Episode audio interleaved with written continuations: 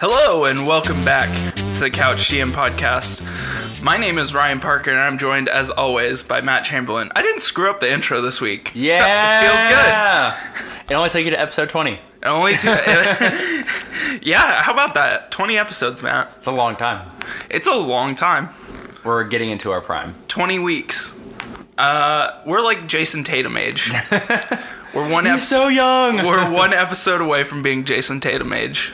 Uh, happy birthday to Jayson Tatum, by the way. It's his birthday today, March on March the third. Um, how's your week been?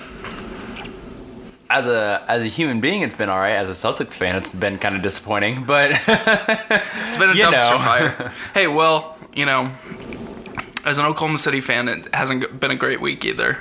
Yeah, y'all kind of struggling too. I mean, with Paul George being out, it's like going back to regressing back to 2016. Yikes! MVP year. Oh God, it's more like James Harden's claim to MVP this year. Um, anyway, before we get into the episode, remember to follow us on Twitter at NBA Couch GM Pod. We've been, I think I can say this with confidence that we've been stepping up our game Yeah, I'd say so. On Twitter, Rising to the occasion. rising to the occasion. I mean, with playoffs coming coming down the stretch here. You gotta step our game up a little, you know. Gotta make that playoff push. Uh, if you haven't found us already, you can find us on Apple Podcasts, Spotify, Google Play, Stitcher, SoundCloud, uh, and subscribe to us, like us, whatever your preference of platform. Do that action, and we would appreciate it greatly. Um, quick uh, uh, recap of episode 19 we talked about uh, Pacers and Kings playoff hopes. We talked about playoff matchups we would like to see, which was a lot of fun because, man, a lot of subplots to that podcast. I loved Matt's game of the week last week was Philadelphia OKC. He, Matt predicted that Philadelphia would win 123 to Oklahoma City's 113. Um, it was a little bit closer than that, actually. Philadelphia ended, still won, but it was 108 to OKC's 104. Uh, no Paul George for the Thunder, no Joel Embiid for um, the 76ers. We'll call game. it a defensive game. sure. and Tobias Harris already pulling daggers into. And uh, it, side note about that game, it broke Oklahoma City's 19 game win streak against Philadelphia, dating Wow. back to 2011. I did not know that. Yeah. I mean, Philly's been bad for a while. Yeah, they were That bad. Makes sense. It, it- they were bad for a while, but also it's kind of nice to know the Thunder are pretty good against some other Eastern Conference teams. But you know, neither here nor there. My game of the week is still being played right now. We're recording at 3:30 in the afternoon on March 3rd, and my game of the week is Celtics Rockets, which is happening right now. And the what's the score, Matt? Are you looking at yeah, score? I am. There's like three minutes left in the second quarter. It's, the Rockets are up by 20. Jesus, we're we're just watching that. That was like a It's like 10 an eight point game. Yeah, eight, 10 point game. Eric Gordon hits shots. Oh my um, God. No one on Boston does right now. Al Horford. Al Horford's got it. Thanks for coming to play. Um, so when you said the game's being played, not really. Uh, so it looks like my prediction's going to be wrong uh, with the Celtics winning. My I predicted the Celtics would win 111 to the Rockets 103. That's not going to happen. Yeah, I don't. We're not a good third quarter team anyway. Let alone when we're down 20. Will you call Brad Stevens and tell him to get his crap together? Yeah, let me get my phone out here. Thank quick. you. Thank you. Matt, what happened this week in the NBA? News picked up a little bit. Um, so you mentioned Joel Embiid. He was out. Um, he hopes to return this week or next. Um, just kind of left knee soreness. We kind of joke about General soreness. general soreness. Um, but for him, like this is a very real concern. Um, very real concern for Philly trying to make a playoff push. Um, getting a couple key wins without him. Also, Lonzo Ball, in terms of injuries, um, hopes to be reevaluated from his like forever ankle injury. Next week, he's been out since January 19th. So he's That's been more out. than an ankle sprain, by the way.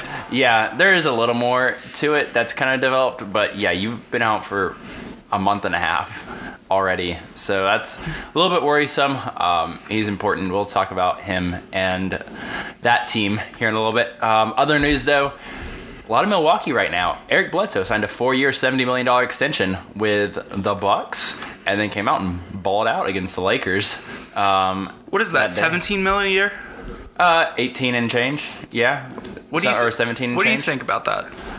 It's either going to be a bargain depending on what he does in the playoffs. It's either gonna be a a bit much depending on what he does in the playoffs. I don't know. It depends on what Eric Bledsoe we we get. Yeah, it's on average seventeen and a half million a year, and it'll probably be an increasing contract, not a flat seventeen and a half. Yeah. But um, I I think for Eric Bledsoe, you gotta go ahead and secure that because this offseason, like Money's going to dry up pretty quick. yeah, and his name just hasn't been floated around a lot.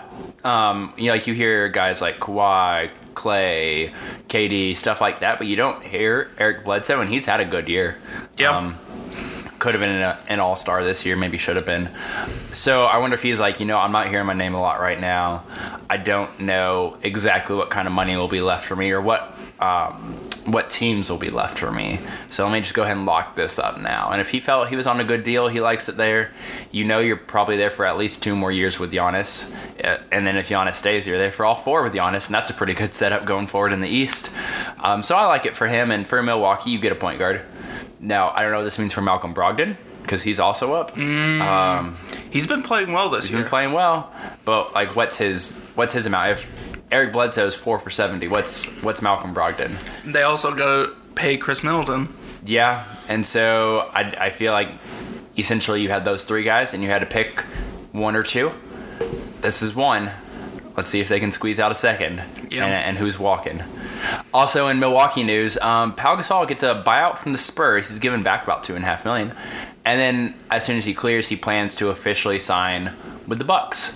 So I don't know if he's just he's going there because he feels like that's a, another chance for him to win a championship, and maybe he can also play, or maybe he's just a leader type off the bench. I, I don't know. Ilyasova has kind of been in and out, in and out with the Bucks and Budenholzer's doghouse.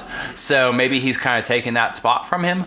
But maybe you know he's just a fifth big that if they if they need in the playoffs, he can he can go out there and, and play some you know good good gap minutes for for the starters. Yeah, that would be um, Splash Mountain oh. 2.0. kind of not not quite that anymore. But but in the in the role i think it actually kind of works the the mold of what they try and do with their bigs. Last couple things um about actual basketball games. Uh, so just worth noting Kawhi hit a game winner against portland the other day. Um, 119 117 watch that. It held up on the rim for like three seconds and then eventually fell through It was Um, intentional. yeah, that he planned that. Um, helps keep Toronto um, staying up with the Bucks at the top of the East. Uh, still only a, a game or two difference depending on what day you look at it. So Kawhi coming up clutch, having, having big games recently. I I still find it odd that he's like in one day, out the other, just for rest and load management. General soreness. Yeah. Um, kind of the Spurs mold though. He's like of it. He's missed a ridiculous amount of games. How much has it been? Like I want to say when we looked last week, he'd only played like forty something games. that's And insane. So yeah, he he's missed. I don't know, probably 10, 20 games. I don't have it right here in front of me, but for no, like no actual injury, just soreness. So or uh, or rest or load management or whatever phrase you want to throw in there.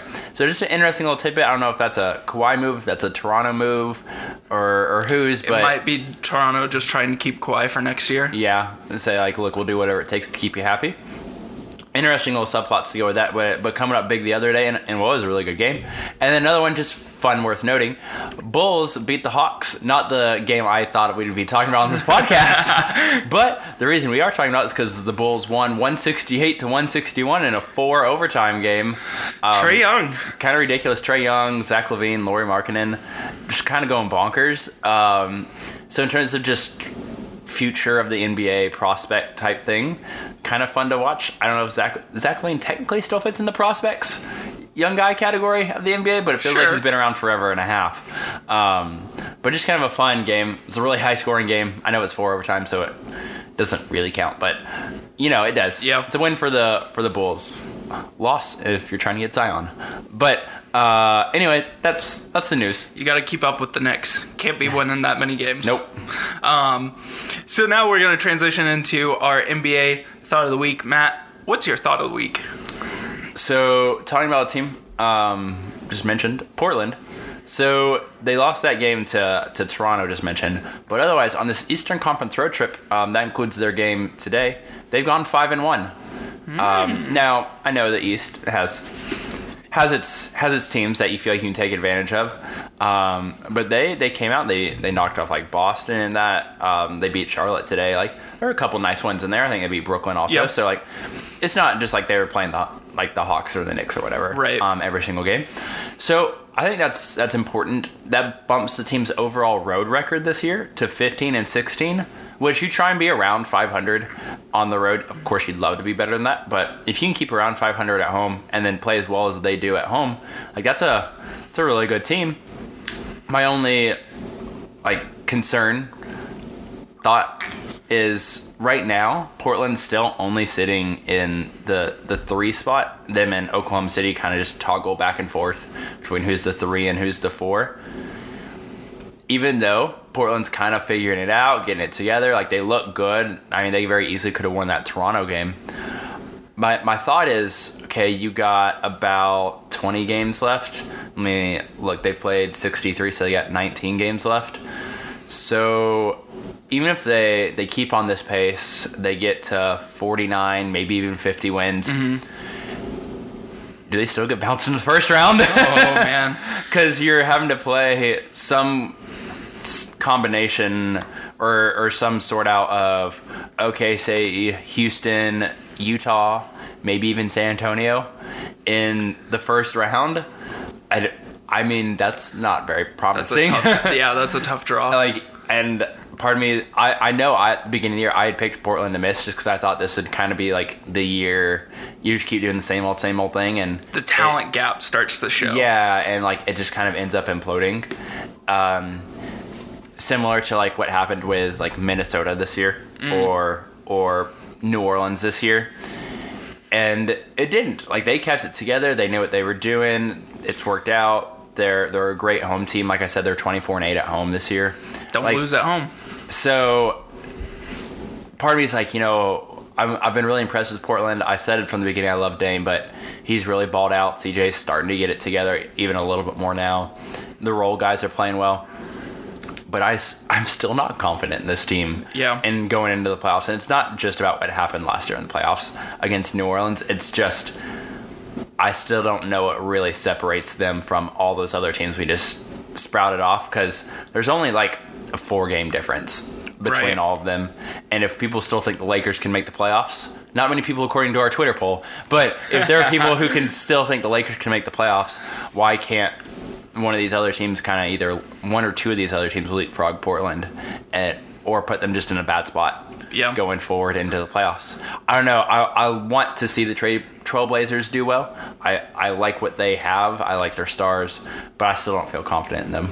It's like kind of that like paradox that Toronto, I keep bringing this up, but Toronto's in like they had two really a really good backcourt get to the playoffs and it just would never work. Yeah. and like neither one could sync up on like having good games at the same time, mm-hmm. and that seems to be a Portland issue too.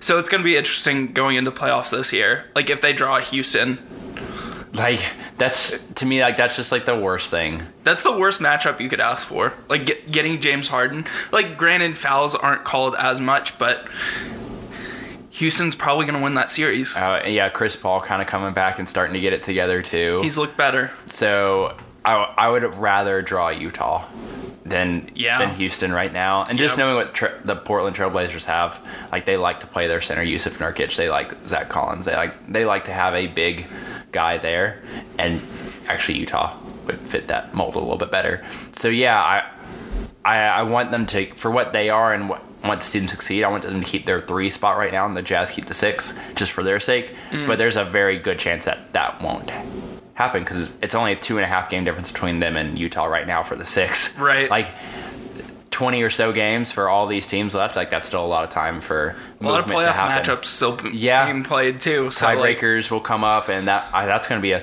uh, a huge impact in this playoff seeding in the West. So, all this being said, I I want to like Portland, but I need them to either go on like a true hot streak to end the year and into the playoffs, or they're kind of in the same position. They just happen to make the playoffs that I thought they'd be in at the beginning of the year. yeah. Uh, Dame's so much fun to so much fun to watch. Well, my thought of the week is about uh, Serge Ibaka and the Tor- Toronto Raptors. Serge, my man, played for the Oklahoma City Thunder for so long, um, but uh, Friday you bring up Portland and um, them losing to Toronto. Friday I was on Twitter and saw a lot of uh, Toronto fans unhappy with the way Serge was playing, and I thought Serge was having a good year, and statistically he he's having a pretty good year. But now with Marc Gasol coming over from uh, Memphis and the trade right before the trade deadline, um, kind of looking at Serge's splits um, coming off the bench. So in 11 games coming off the bench, he's put, averaged close to 23 minutes. 11 points, which is a five point dip when he's a starter. Yeah. Um, almost a 10% field goal percentage drop Yikes. to under 50, 46%. Shooting 18% from three when coming off the bench. Sounds about right. and uh, his plus minus goes from uh, 5.7 when he's a starter to negative 1.5. Yikes, that's like a seven point drop. Yeah. It's just- sounds like Serge Ibaka. And like, you look at his plus minus, uh, even in the win against Portland, he was negative 18. Yeah, he struggled. He only had two points in 15 minutes, and even the game before that, he only had 19 minutes. And like his minutes have dropped really since Marc Gasol has come back naturally because Marc Gasol is going to eat up some of that mi- minutes. But if he's going to play that badly coming off the bench, like you can't really play him coming down the stretch, right? That's the thing. Like, Marc Gasol is a better player. Yeah. Straight up. They're both around the same age. Yeah. Like, they, they truly are. And Marc Gasol's just, like, ability to pass just fits in so much more with what this Toronto team is and, and needs than what Yeah. Serge Ibaka can do. And honestly, defensively, I, that was Ibaka's thing. At this point, him and Gasol are the same if Gasol's not better Yeah. than him. So, yeah, I'm. I want to say Serge's perimeter defense should keep him like in the rotation for sure once you get to the playoffs, and also once you get to the playoffs, like you need a backup big, and they really don't have many options otherwise. But it's hard. I, mean, don't know. Yeah, can you convince Serge Ibaka to take a back seat and say like, yeah, you've been the starter for a lot of the year. Yeah, Valanciunas has been out, so you've been it. But look, if we want to win a chip, you're gonna have to You have to do your thing. accept this role. And but that's the thing, like there should be no reason his his three point percentage drops that hard. His field goal percentage drops that hard Yeah. in the in the times when he's coming off the bench, maybe you can say some of that is Nick Nurse. Like, yo, you need to stagger your your quality guys, but The thing about, I guess, I kind of going back through, he played a lot of minutes with Kyle Lowry. Even well, that's the thing. Like, and Kyle Lowry should be getting him open. yeah, like the well. that that pick and roll should be working theoretically, um, and like even he had a really good February. Ibaka had a good February, like only uh, nine games played. 55% from the field, 35% from three, which was an uptick from January, which was a 20%. percent And he was a plus minus of 3.6, a plus 3.6. So, like, That's what you want. that's That- exactly that's what you want from Serge in 26 minutes. That that's exactly what you want. But it's concerning if you're con- thinking about coming bringing him off the bench. Like his numbers are just so bad. Like he just plays so poorly. And compared to Marc Gasol, like in this one game against Portland, he was a plus 23 in 32 minutes and had 19 points. Like Yeah. Um, Marc Gasol is like what they think Serge Ibaka should actually be. yeah. or what they want him to actually be. And that's the thing. Like, I think this is more just mental for Serge as much as anything. Like, it's only a few minutes less. It's only like five, six, seven minutes less per game Yeah. that they're asking him to really like go down by for Marc Gasol. and really like that lineups. that prolongs your career like should. this is what he should want as like a shot former shot blocker he doesn't block very many shots now but like this is what you want like to be able to prolong your career right to get and like even his contract he, they have him on another year i think for like 18 million dollars I'd say, do you have that in front of you? Because yeah, I would say he still has more than just this year for sure.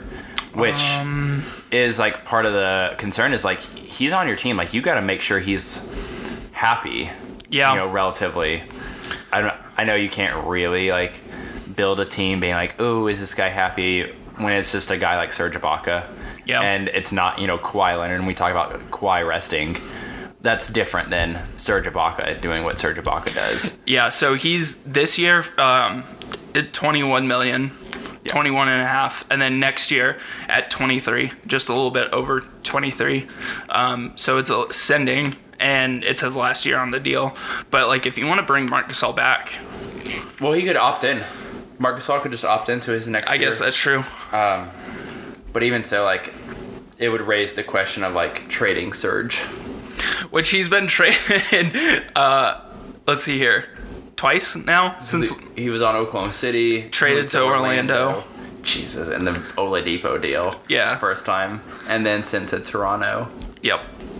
Yikes! Yep. So that's my thought is like, man, Serge really has to kind of find his way. Like he has to reinvent himself.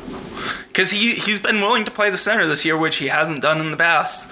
But like you got to be willing to like change and adapt with the season. Change change what the team needs you to be. Yeah. yeah. And Play that's your the thing. Like, they the problem was still kind of there when they had Valanciunas. It was just Valanciunas was a little bit more heavy footed, and so you maybe he just kind of thought like, you know, when it comes to the playoff minutes or whatever, like those are gonna be mine. And now like. I'm not saying Marc Gasol is fleet of foot, but but it's manageable. You can get hit. It fits. He fits better in the East, playing against like Joel Embiid and even Al Horford or I don't know whatever Hassan Whiteside. If you really have to play the Heat, Yeah. um, I mean, even some other bigs like Miles Turner, who still Miles doesn't Turner, step out yeah. enough, um, or guys like that. Yeah. So Jarrett Allen and, and those. So yeah, you're right. Like in theory, like Serge should should still work on this team overall. But if he's not, uh, this does not need to be a problem for Toronto. And side note, on this podcast, I called to trade him at the beginning of the season. You I said, did. you got to trade Serge Ibaka because his his production's gonna slip. And here we are, Yep. production slipping. Anyways, we'll move on to our one and only topic of the of this week, which is disappointing teams in the NBA. Oh man, We were able to call it, even though it sounds like a disappointing segment, because it's two of the most notable teams, like teams in the news. Mostly the Celtics The- and the Lakers. Yeah, I'm I'm thankful we're not talking. I was worried at some point this year Oklahoma City would be on this podcast topic, but outside of being a constant worrier because I'm a fan, uh, they are not. So that's a relief. But your Boston Celtics are. they definitely are. So, just quick, Celtics are 38 and 25, which just in itself doesn't sound that bad. But they're one in four since the All Star break. Three of those games um, are on the road, and that doesn't even count the what the Houston Rockets are doing to them right now, which is up 23 at halftime. um, so, yeah, not looking great there with Boston, like in the disappointment, it's obviously that like they're not on pace to be this like 55, 60 win team. Like a lot of people thought, including me, thought like they could get to. I knew like that was a really high number, but uh, you know I could still like reasonably thought I could hope for like 50, just knowing like what we had and everything. And um, it's not been that. It's been good, but it's not been that, and that's why Boston um, today is sitting in the five seed. Now, there's no way they'll fall below the five, but there's there's still hope they can bump up. Indiana's at um, 41 and 23, so they're two and a half behind Indiana. So not too far out. So not too far out. And Indiana's schedule, which we talked about last week, is about to get brutally hard um, with this Western Conference stretch they're about to have to go on. But just a couple things, um, and we'll talk more about it. But a couple things that have kind of been brought up with the Celtics. Um, they're like a lot of people have asked, are the Celtics better without Kyrie? And. I I think obviously not. I'll point point to like, but look at their record without Kyrie.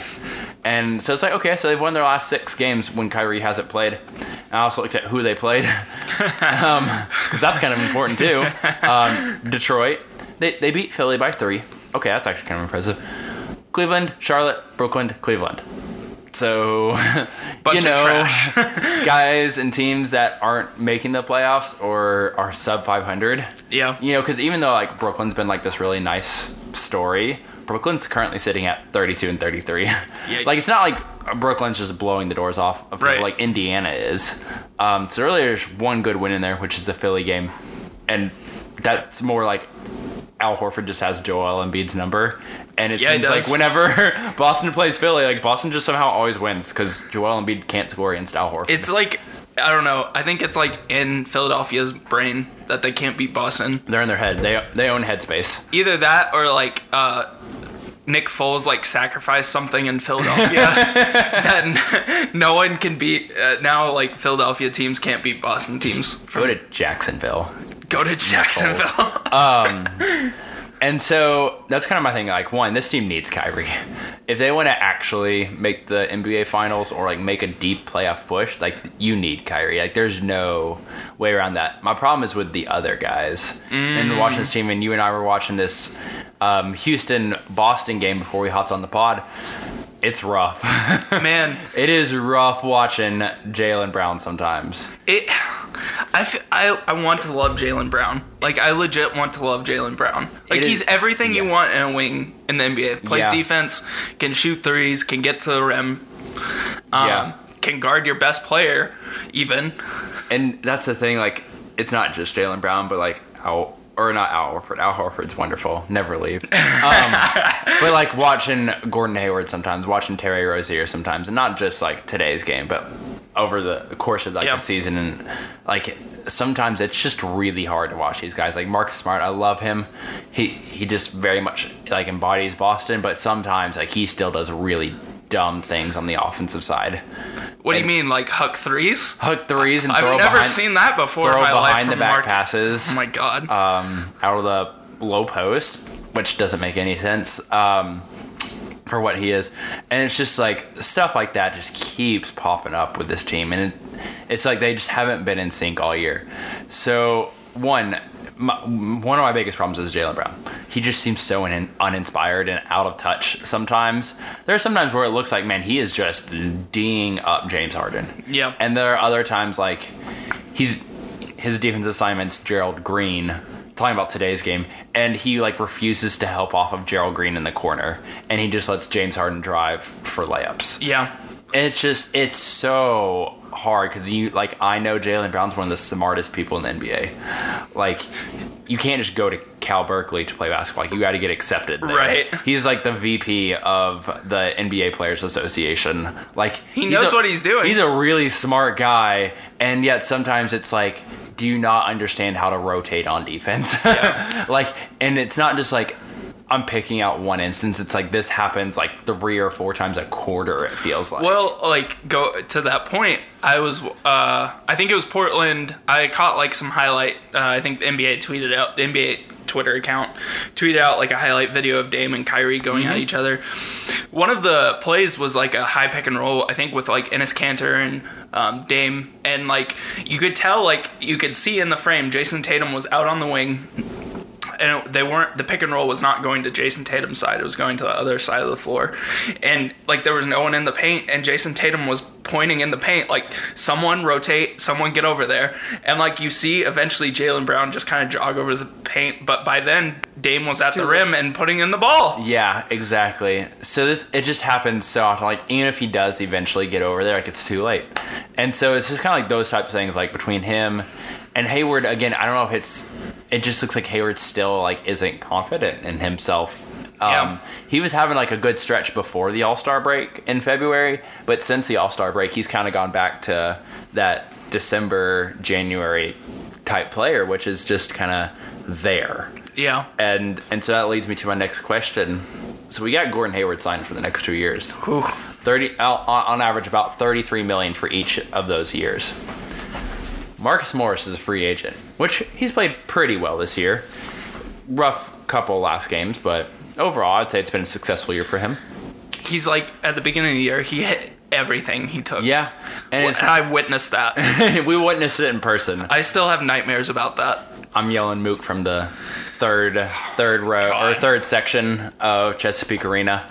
Um, So, would you rather have Gordon Hayward at $33 million a year for the next two years? Or would you rather have Marcus Morris on the Derrick Favors contract? $18 million a year for the next two years. What do you think? Um, as of right now, I want Marcus Morris on that two-year, eighteen million dollar. Because if you're going to get Anthony Davis, you can't. I think Mook can come off and play off the bench. Yeah. Gordon Hayward just hasn't proven to be anything you want on his team. Like he's not effective shooting the three ball. Like you, you would rather just give the ball to Jaylen Brown or Jayson Tatum. I'd rather give it to Tatum. Yeah. I, I don't know about Jaylen Brown. But yeah, like this year with Boston, Gordon Hayward, and he's taken three and a half three point attempts per game. I want I want that more to be like five or six. And he's only hitting it at a 33% clip So he's like right now. just at league average, right Just above. below. league- Yeah. below league average. And even his two point percentage, it's like right at 49, 50%. But I, I don't know, I'm just, I'm uninspired to watch him play. He averages four and a half rebounds, three and a half assists, which I don't mind those numbers. I wish they were a tick higher, but I mean, I know he's only playing 26 minutes a game Yeah. on average right now. I don't. He's taking eight eight and a half shots per game. I don't know how Jason or Jason Gordon Hayward can really do what I want him to do and what his team needs him to do on eight and a half shots per game. Well, like that's the thing. He kind of needs to run as like a unit. Like that's what made him so good in Utah was playing that like point forward position. It was like get him the ball and just let him run the offense. And so, like, okay, let him run the bench with Terry, Jaylen, Semi Ojeleye, him, and then a big like Aron Baynes or Daniel Theis or, or whomever. If you just want to go complete um, one starting unit, bench unit, but then it's like, and this is part of the overall problem with Boston. It's that Terry he's done an okay job of like the mentality of accepting it, but he hasn't played particularly well when he has played. Of like I have to come off the bench. He's Yeah. st- like he still knows what he can do and should be doing. Well, he's gonna get paid this. Like Yeah. he- he's gonna get paid this summer. and and then you got someone like Jaylen Brown who who's openly said like I'm frustrated like Yeah. by my role and the expectations for what I had for myself and everyone else had for myself versus what's actually happening. And so it's like borderline like these guys aren't letting him run the second unit Right. because they want to get theirs also. And it's like how do you do that when there's also guys like Kyrie on this team or Marcus Smart on this team Right. or Jayson Tatum on this team or Marcus Morris on this team. It's like Gordon Hayward like isn't the clear next guy to like run the run the team if Kyrie's out or Kyrie isn't or just out of the game, not even Yeah. out as like an injury, just out of the game. Like it's not very clearly who is the next guy that runs the the team out on the floor. I would I think it should be Gordon Hayward if Gordon Hayward is what Gordon Hayward can be but for whatever reason, he's not allowed or not capable of doing it. Yeah. So that's why part of me is like, I almost agree. I'd rather have Marcus Morris at $18 million a year for the next two years. Someone who can be consistent in their production and know their role than Gordon Hayward at 33. Yeah, it. I mean, that's that's a max deal, and that's like you reserve those for the Kyries, the KDs, the those top tier guys, and like he just hasn't had that production, and a, I think a part of me wonders. This probably still would have happened if he wouldn't have gotten injured because like Jayson Tatum still probably develops into the same type of player, like future All Star, future wing All Star, like Well, that was the plan was to still like this quote unquote like poison lineup the Celtics have of uh, Kyrie Brown, Tatum, Hayward, Horford. That like that was the plan whenever they got Tatum. Now Yeah. they didn't know he'd be it that quickly, Right. But like that was the plan, and so part of me is like, you're right. This problem still actually comes about if if Gordon Hayward never gets hurt because I'm sure some guys would lean more towards Al or Jaylen Brown, and he would still be taking a step forward, and they'd have like this young guys, like I don't want to say club, but like collection of guys that came in all around the same time: Tatum, Brown, Rozier, that still know like they're playing for like a good second contract. Yeah. You're right. This problem's still probably, but I think it'd be a little bit more clear. Like, no, guys, it is Hayward, and Yeah. by now, like, it would be figured out. But as of today, sitting at 38 and 25 in year two of the Gordon Hayward experience, it's it's not Hayward number two, and but you're paying him like Yep. that, and that's a problem. And so that's why part of this is a money question, but part of this is a role question also. Like, what do you build your team with? Yeah, I I just feel like Mook has been more outspoken. Like you want to talk about like leadership in general. Like he's been more outspoken about the issues, and like Gordon Hayward really hasn't said much. I know he probably doesn't f- feel like he has room because he hasn't really played all that well. Yeah. but like you need like vocal leaders, and like you have Kyrie, but you actually need like I have no problem. leaders. Yeah, I have no problem with like anything Marcus Morris has said this year because it's been right and it's been done in a more honest way. Yeah. Whereas like Kyrie's, it's like because of like the potential of him leaving, it seems so. Backhanded. Yeah, like a little like the compliment isn't really a compliment. Yeah. or whatever. Or Marcus Morris, like his seems just more genuine. Maybe that's the right word.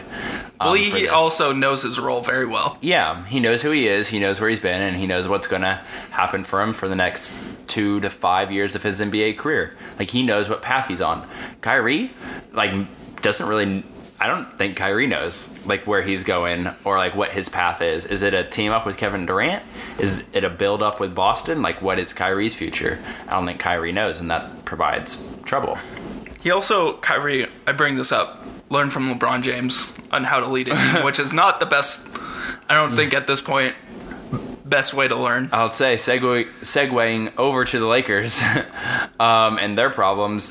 You're right, not going great there either. um. Lakers sitting at 30 and 33. Um, that's currently good for 10th in the West.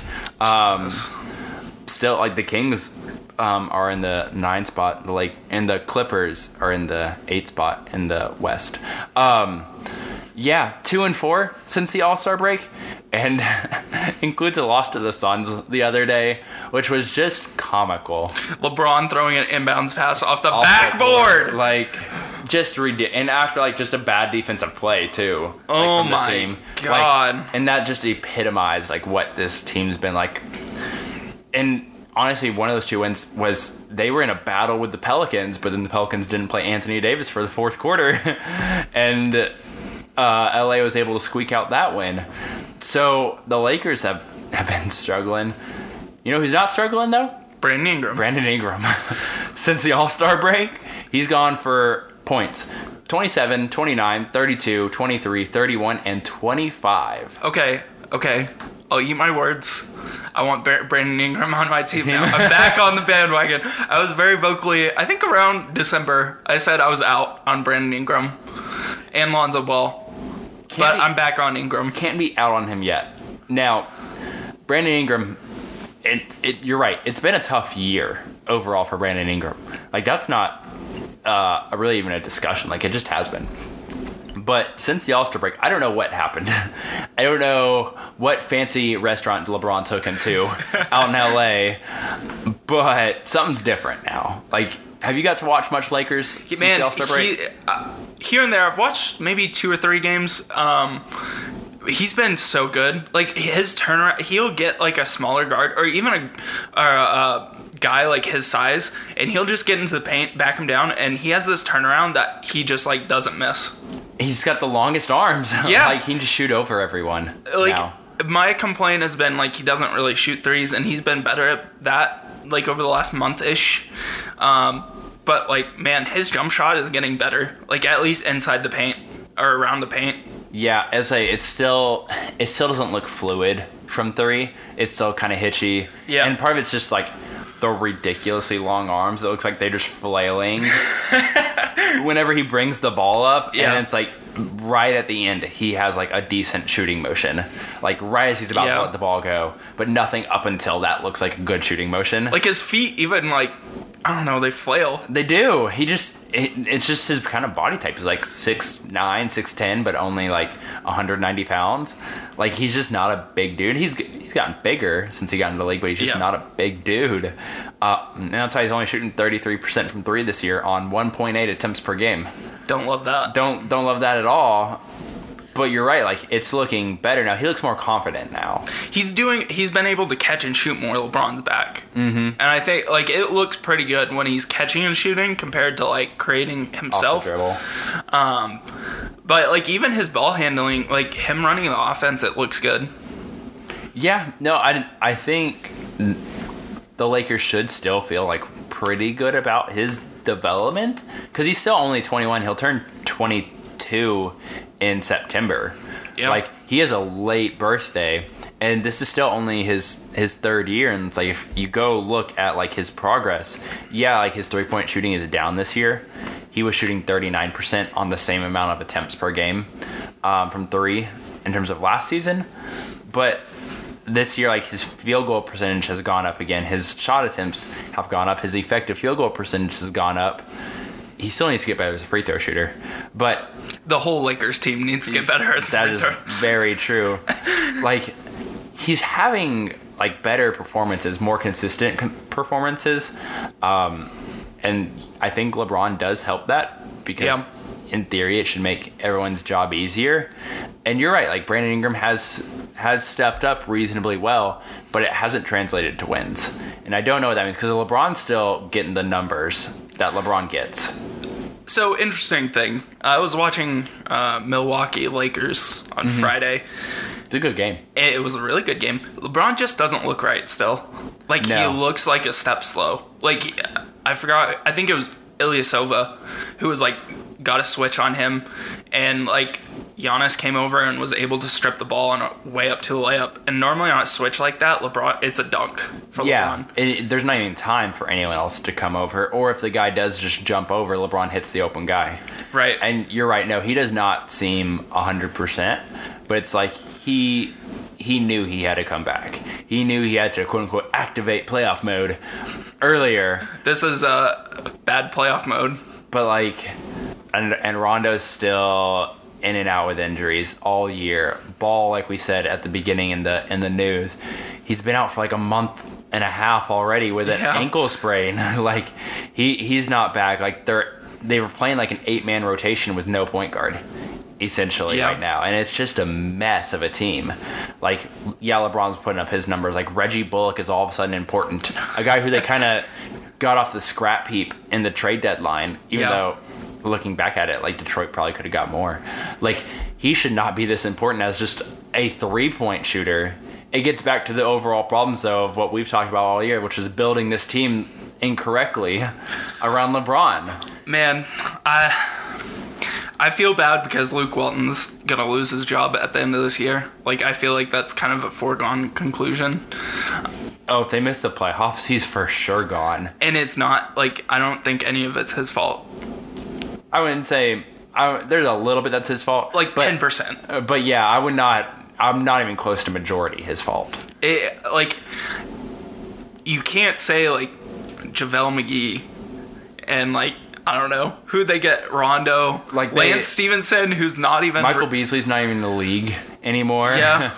like Mike Muscala, you acquired him, but he's still not like really playing for you. Like you traded Zubac for Mike Muscala, who isn't really playing. which is ah, Jesus, but, such like- a bad deal. Yeah, like Mike Muscala's only playing ten minutes a game since he's come over to the Lakers. But you're right, like this team's very dependent on Josh Hart, KCP, JaVale McGee, Reggie Bullock, like even to an extent, like they they really like Tyson Chandler and Lance Stephenson. Tyson Chandler is like 38. Yeah, 36. But he looks like he's like 45 Yeah. playing sometimes. So, yeah, and he doesn't really do much besides just clog up the paint defensively. They wanted playmakers. What what can you say? Wanted And- playmakers, not shooters. And Ingram just hasn't been the shooter. Kuzma's been hot and cold as a three point shooter. He's down to 31. Kuzma, for a large majority of the season, you could argue has been the second best Laker Yeah, after LeBron. I would say so. And I Now Ingram has been the second best Laker since All as of late, yeah. But- Kuzma has been for a good portion of the year. I wouldn't say he's the second most important player, but mm. he's he's played the best. Yeah. But maybe that's more of a a backhanded compliment to the rest of their roster. I mean, it, it kind of it should be, right? Eh, oh, it definitely should be. but like there's just no consistency in this team. There's just no like real it seems like fluid like togetherness. I don't I don't even know what phrase to like describe it like and maybe part of that is Luke Walton's fault. But maybe part of it's like this is you know, what are you supposed to work with? I mean, a lot of it has been injuries too. Like, but then again, it goes back to building the team. Like, you brought in guys who frequently get injured. Like Rondo, he seems to miss like half the Yeah. season with He's at 29 games right now. just with random injuries. And with 20 to go, he's probably going to hit Yeah. right at 41. Yeah, if he comes back, and Lonzo's at forty-seven, even like, yeah, I. It's very confusing, like why they did what they did, and it doesn't surprise the results. Now, it does still somewhat surprise me that they they didn't make, or they're probably not going to make the playoffs. And we we put out that poll, and what you said, we have no one that's voted yes on Yeah, the as of right, as of right now, there's Yeah. like a day left on it, Yeah, um, all no votes. and it's like 14 no votes, 15 no votes. Yeah, and so it's like, and I, I I replied with like the Lakers schedule coming up. I didn't put Homer away, but they have like the Clippers, Nuggets, Celtics. Okay, Bulls, they'll probably win that one. Raptors, Pistons, they'll probably beat the Knicks in the next one. Bucks, Nets, Kings, Wizards, Jazz, Hornets, Pelicans, Thunder, Warriors, Clippers, Jazz, Trailblazers. Like that's I think I heard like that's the the fourth most difficult schedule to end the season, and they got to win what like sixteen games. They got to win 15 Yeah, games? I mean, And- they you have to make up four and a half games now. And that's the thing. Like, okay, so they're at what I say, thirty and thirty-three. Yeah. So that that's only nineteen games left to go out and win fifteen of them. Because right now it looks like forty-five wins will get you into the playoffs, or or right on the line. So you got to go fifteen and four in those last few games. All right, so you got the Bulls and the Knicks for for a couple of those wins, but after You should have had the Suns. you should have had the Suns. Yeah, you you hope you can knock off the Wizards. Okay, so that's a third win. Outside of that, like there's nothing in this Ross or in this um, schedule coming up that's like a close to guaranteed win. Because even like the Pistons will give you a little bit of fits. Well, if it's Like on the the road too, like the, uh, the an underlining problem on this team is they're just horrendous on the road. They yeah, they're real bad. I mean, they're not that great at home either, but but yeah, no, it's it's not good um, for this team. And I think of that of all that schedule, the probably most important games are the two against the Clippers and one against the Kings. Those are in division, yeah. Yeah, those are the teams fighting for that last playoff spot because we were talking off air. They've already played the Spurs four times this year, and they lost that series 3 1. So, unless you just flat out pass the Spurs, you can't tie them. Like, Yeah. they're pretty much only playing for the eight seed right now. And y- you got three games against the other teams battling for that eight seed. You got to sweep those. And then, man, how are you supposed to knock off Denver right now? How are you supposed to knock off Toronto right now, or the Bucks, or even the Jazz, the Thunder, maybe the Warriors if they're already resting guys? Like, how are you supposed to beat any of these teams right now? Even then, like the Warriors will still like it, even if they rest like KD, they're still gonna play Stephen Klay. I'll say they do the Anthony Davis thing. Everyone plays 20 minutes. yeah, eh, like that, they're still probably beating the Lakers unless LeBron just goes superhuman, which is possible. There's a there is still a decent chance that LeBron just goes superhuman and gets this team in. Well, the thing is, that's different this year because it's in the Western Conference. Yeah, Like in the East, yeah, you could kind of like what thirty and thirty-three would probably be like the five right now. Five six, It'd be the six. six. Yeah, it's what the Nets are basically at at the six. So like, yeah, you're in the playoffs. You don't really have to. Yeah, you can go superhuman and move up to three, but you're fighting for the eight seed. Oh, and guess what? When you play the eighth, you know who you draw? The The, Golden State Warriors. And yeah, that's a four or five game series.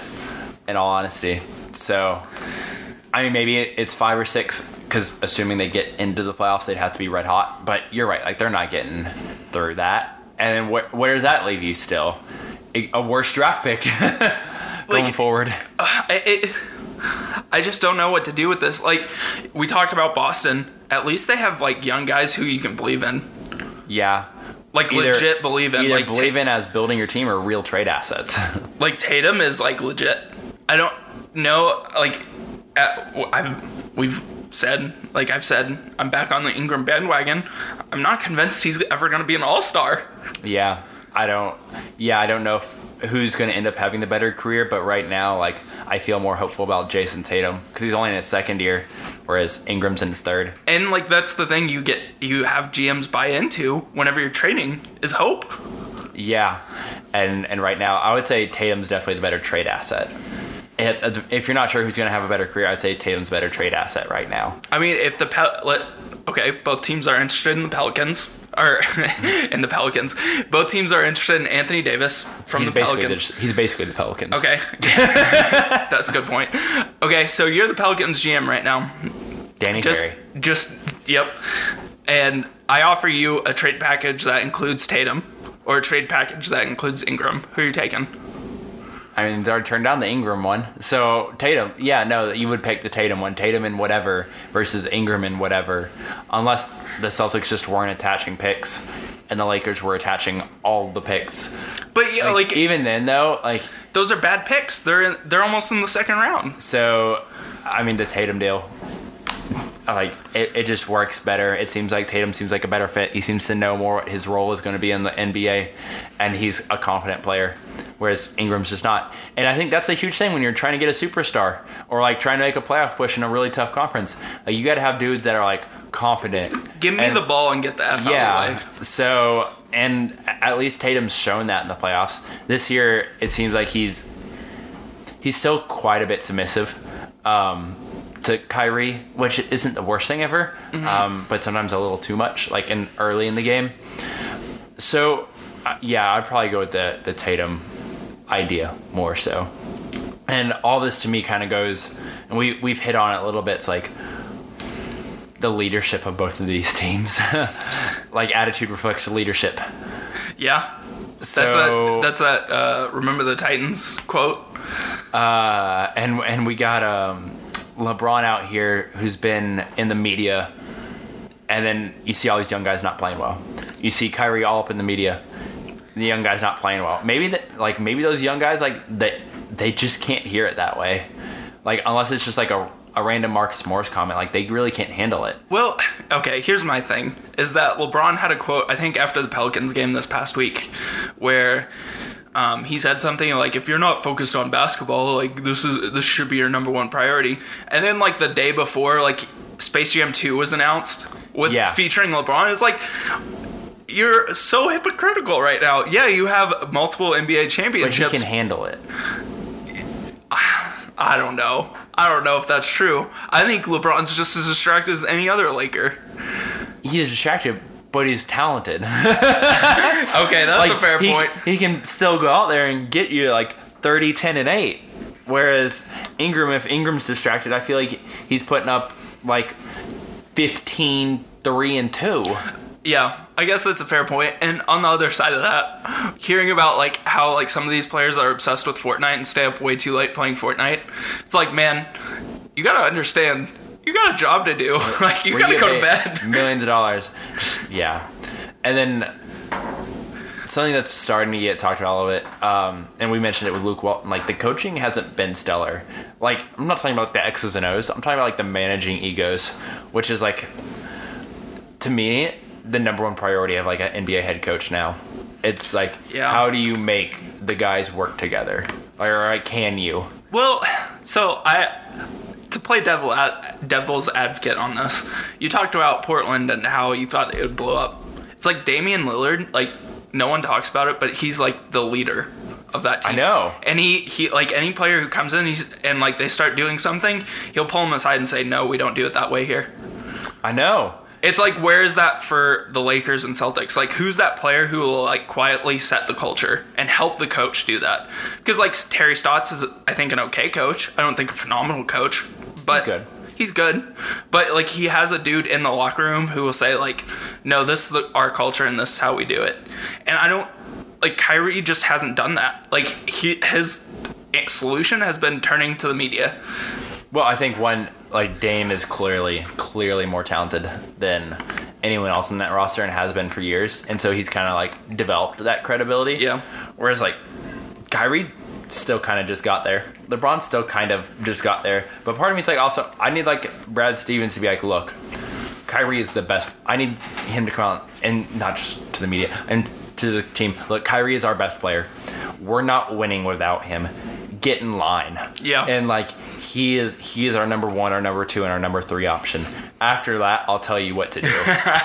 but like I need like and clearly LeBron's more talented than everyone else on on his team, but in some ways like that still fits. Like, look, guys, yeah, we have LeBron, but if if you're not gonna do what he says, like th- this isn't going to work. Yeah. and like you borderline need like the coach to back up the player or the player to back up the coach. Really, it's a chicken and the egg argument to me because they Yeah. both need to happen. Like, Right. someone do it first, and the other also do it. Just fall in line. Yeah, and and so I feel like in a way that's what you you mentioned with Dame, like whether it's Terry Stotts empowered Dame enough to be that way, or Dame's just like, nope, this is me, and Terry's like, yep, Yeah. yeah, yeah, sounds right. um, or or you're saying what everyone else is thinking, and so I'm gonna back you up with it. One way or the other, like it's got to happen. Like there's got to be a pecking order, and the coach has to be able to manage that pecking order. Otherwise, you you get what's happening right now, which is a bunch of guys think I need the ball or give me the ball, and really it's like. Yo, just give the ball to Al Horford and Kyrie Irving. Just Yeah. give the ball to LeBron and, and get out the way. Yeah. So, let things happen. This is so th- you have this question here. What does the next month hold for these two teams? well, we just talked about the Lakers a little bit. Like, there's a very real chance. Like, if they're not winning like 75% of their games, they're not making the playoffs. Which to win games at a 75% clip is better than the Warriors winning clip this year. Like, only the Bucks are winning at a at a better percentage than that. The Bucks are at a 76% win percentage. And what So- were they like 19 and 13 before LeBron? Um, I want to say yeah, something. It was something like that. It's not like they were like incredibly better in terms of wins and losses with LeBron before he got hurt. It was yeah, it was only like four or five games up, like which is significant. Don't get me wrong. And they would, they were like the four seed at the time, I think. But that's without Utah figuring it out. They so it yeah, out. exactly. So part of me is like, the Lakers, in theory, like they still have enough. They still have enough to get there. But it, man, that road is so hard, and you can't be dropping games to the like they've lost games to the Hawks, the Grizzlies, and now the Suns here in the last like week or two. So if you're dropping those games, because that happened, started happening right before the All Star break and into now, so I guess the last couple weeks. Like that's three games. How valuable would it be for Lakers to be 33 and 30? That would put them a game and a uh, half. above, that'd be above the Kings. That'd only, yeah, only be like a game and a half out of, of the eight behind the Clippers. Whereas now they're, what, I think four and a half, yeah, three and a half. Yeah, four and a half. Yeah, you're right.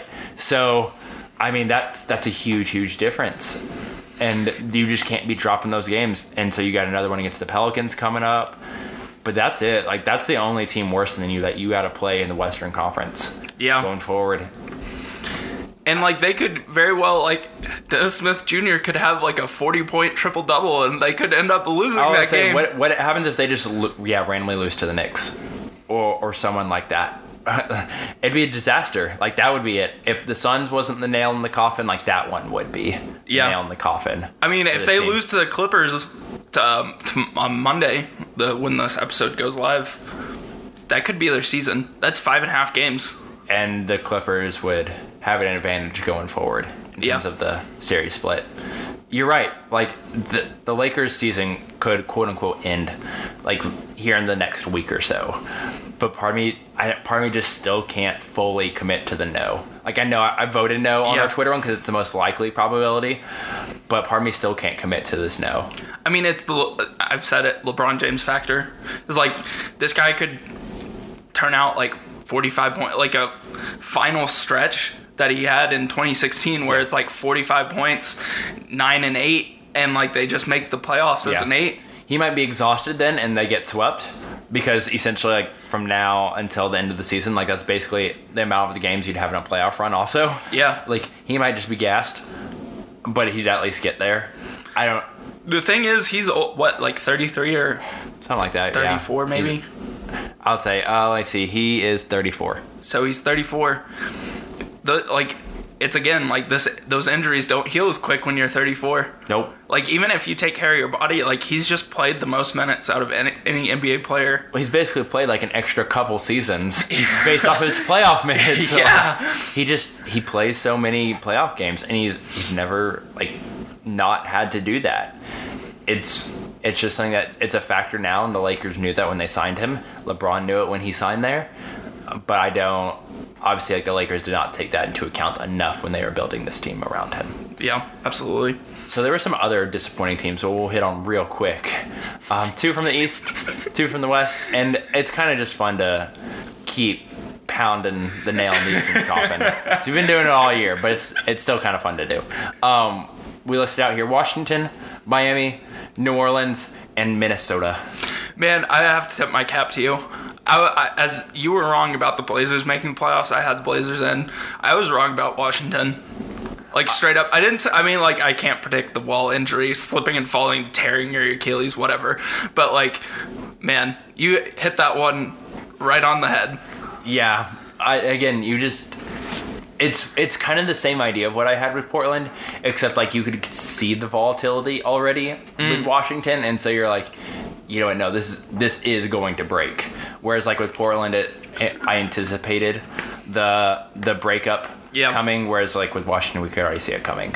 I mean, And, like, and but they still have talent. Like they're still like a kind of competitive team, even though they have like no quality bigs on their team. And they what do you mean Dwight Howard's not quality? and um, and they've been out John Wall for a majority of the season. You traded Otto Porter and for not a lot back. Like this team just doesn't. I mean, they have they have some pieces. They have Bradley Beal who's been playing out of his mind, but Trying to get him to the playoffs. but like there's no depth to this team or quality depth to this team. Their starters now are what their depth should be. Did they So- buy out Austin Rivers? No, they traded they him traded to the, in the Kelly Oubre deal. Yeah, That's so you traded Kelly Oubre for Trevor Ariza, and that's not working out either. So again, like Washington, it, Wall being out is probably like the biggest detriment to this team, and why they're listed on this disappointing team category with what all happened to him, and even how it was going when he was playing. But and the other thing else is just just icing on the cake. So like imagine this, like Wall's out the rest of the season and his extension his supermax extension kicks in this next season. He's probably not going to play that season. So probably 2 years into his supermax That's- contract and he's going to be finally starting to play Yeah, and like with Achilles injuries like we're seeing with Boogie Cousins right now, you don't come back the same. I'll say it takes a minute to to come back from that, and I mean like John Wall, he's already 28 years old. He'll turn 29 in September. So, he's going to be 30 or 31 when he comes back. exactly that again. 30, 31 year old point guard who relies on explosiveness, does not have a three point shot, and coming off a, a major foot injury. Yeah, good, good luck um, with that one. So, because of all those reasons, they're going to qualify for this. I put Miami on there just because the salary situation they're in. Yeah. they have so much money invested in this team, and they're not in, like in the playoff picture right now in the East, which says a lot. If you're not in the, I mean, legitimately like in the playoffs right now, that's that's tough. They're sitting at 28 and 34, and they've gone three and seven in their last 10 games. Oof. So yeah, That's with Dwyane Wade like playing significant minutes. I'll say that's what Dwyane Wade hitting that game winner against Golden State. Warriors. Um, Yeah, and Detroit um, kind of got its bearings back. They're 30 and 31. Now, to me, like they should pretty securely make the playoffs the way they've been playing. They're 8 and 2 in their last 10. Orlando also just figured it out, 8 and 2 in their last 10. They're sitting at 30 and 34. So, if anything, Miami might be able to catch Orlando. They're only two games uh, or a game back of Orlando, but I, that's but that's the thing. Miami, with how much money they have invested in this team, should not be fighting Orlando for the eight seed in the Eastern Conference. No. even with Dion Waiters like being out for a lot of the year and Goran Dragic and all that, like, they should like this is just like the epitome of everything we talk about. And like this is not what you want for your franchise. It's a combination of bad 2016 deals and like just overpaying guys like who aren't like Hassan Whiteside. Like you have another center now who's doing the exact same thing as Hassan Whiteside and younger. Yeah, I'll say Bam Adebayo, and maybe he even fits better with like this, like how you want to have your team going forward. I don't know. You've kind of found something in Justice Winslow now, running this point yeah, forward. He started coming along. And but like overall though, like you still don't like this team. Like you like Josh Richardson, but that's I. There are not a lot of guys to get excited about for this team. It's And- like all good role players you would want elsewhere, all on one team. Yeah, and um, I think Pat Riley the other day said like, yeah, we're looking to sign two max guys in 2020. That's cool. So what are you doing this year, next year? You're still pushing, but like you also say you're pushing for the playoffs. So it's like you're pushing for the playoffs. You're getting an average at best draft pick in weak draft classes. So you could be getting, I mean, knowing they're tough picks, you could be getting better versions of them. Yeah. and and you're maybe still not making the playoffs. I don't I don't know with this team. That's why they're disappointing to me. Is like you just have so much money invested and you're getting no return on it. Really at Some all. of the best jerseys in the NBA. though. oh, that's cool. Yeah, that's the one saving grace of this team. I, don't get me wrong, they're they're amazing. they're great. But otherwise, like I'm very out on Miami. It's a dumpster fire. It is. And then uh, I put them on there, even though we talked a lot about them. We don't need to talk too much about them, but New Orleans, Oh, this. AD thing. I just, what do you think of them playing him like 20 minutes a game? I you uh, like either play or don't. Like, don't give me this like 20 minutes a game. Like, just, I feel like they're the just fourth. like ducking a fine from the NBA. They are. That's exactly what they're doing. I don't blame them for ducking the fine, and I don't. Part of me is like, why even play him 20 minutes? Well, that's if you're just looking to duck the fine, play him in the first quarter. yeah, well, that's my thing. Is like, what if he gets injured? Like, AD's kind of injury prone. Like, someone could step on his foot, he could break his foot. Mm-hmm. At I mean, like that's not that's not the worst thing, but like he could pop his Achilles just as easily. Yeah, and part of me is like, you know what? They've played 65 games already, so that means they only got 17 left. The NBA is going to fine you $100,000 per game. That's a $1.7 million fine. Just take You it. make that take it, and then whatever, like, whenever you do trade him, because teams can throw in, you know, Trade- cap, yeah. cap relief. Just make them throw in 1.7 million dollars. Like, it's not that hard. Like, teams have like just over five million dollars to spend in terms of like cash Yeah. considerations.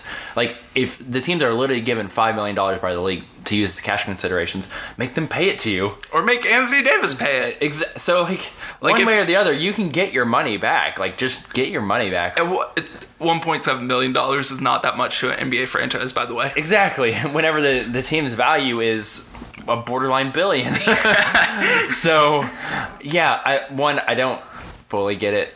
And two, like I don't even know if it's I guess is what Anthony Davis wants to play, but it's like, do you really want to play like this and then sit there on, in the fourth quarter and just watch? I would be furious as a teammate. Like, is Jrue Holiday trying to like play and get wins with this team? Like, they could have beaten the Lakers the time they lost to the Lakers this past week. Yeah. with Anthony Davis playing. I think so, and they knocked off the Nuggets the other day too. Yeah. Jrue played really, really well. So it's like, yeah, it's like I think on some like they see like, man, we actually have like a semi decent team. Maybe it's not a playoff team, but we still have like a good team. Now it's not built well from spots three through twelve, but we have top end talent, and it just this to me this is like the worst case scenario. Oh, for yeah. how like this all could have tra- like played out. It, it was either you're trading him at the deadline for a great deal, or you're saying, you know what, we're going to sit you down and we're going to get the most out of you in the offseason. And right now, now it's just kind of a joke. Yeah, it's it's just a gag, and I I feel bad for the Pelicans.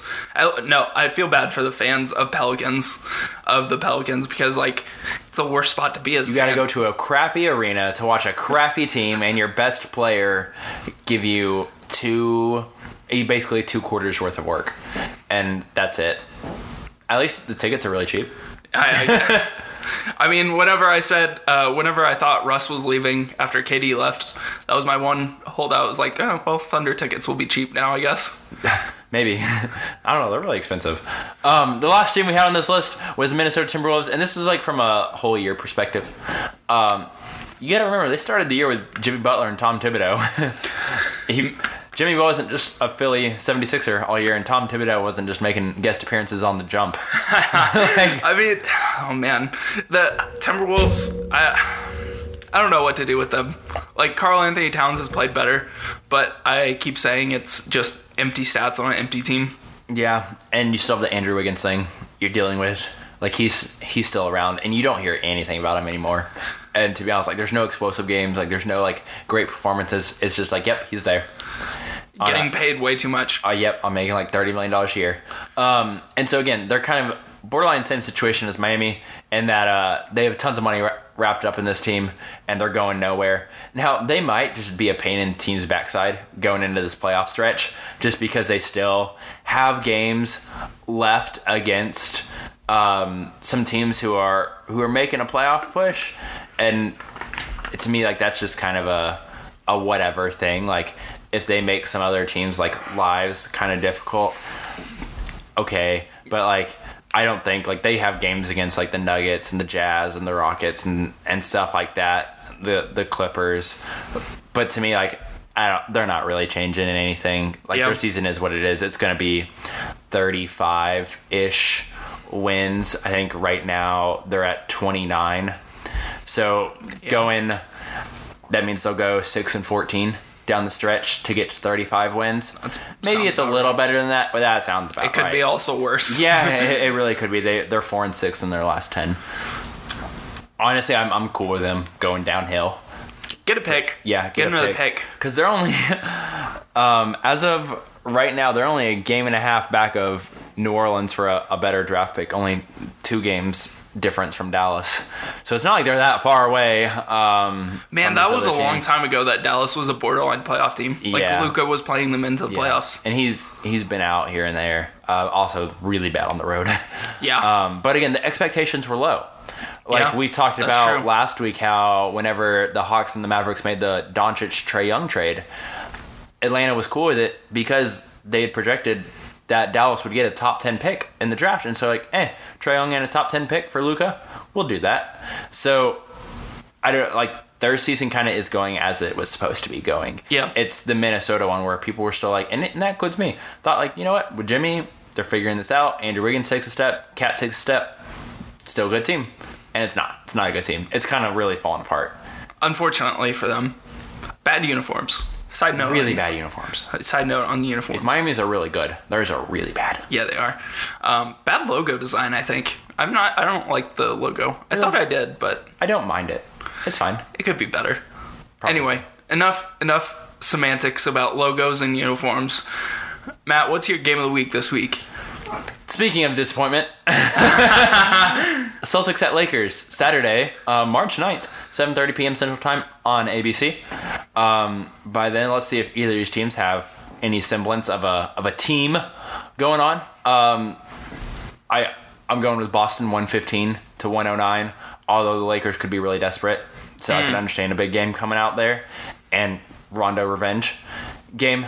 But uh, I'm still going with Boston 115 109. Someone's got to figure it out, right?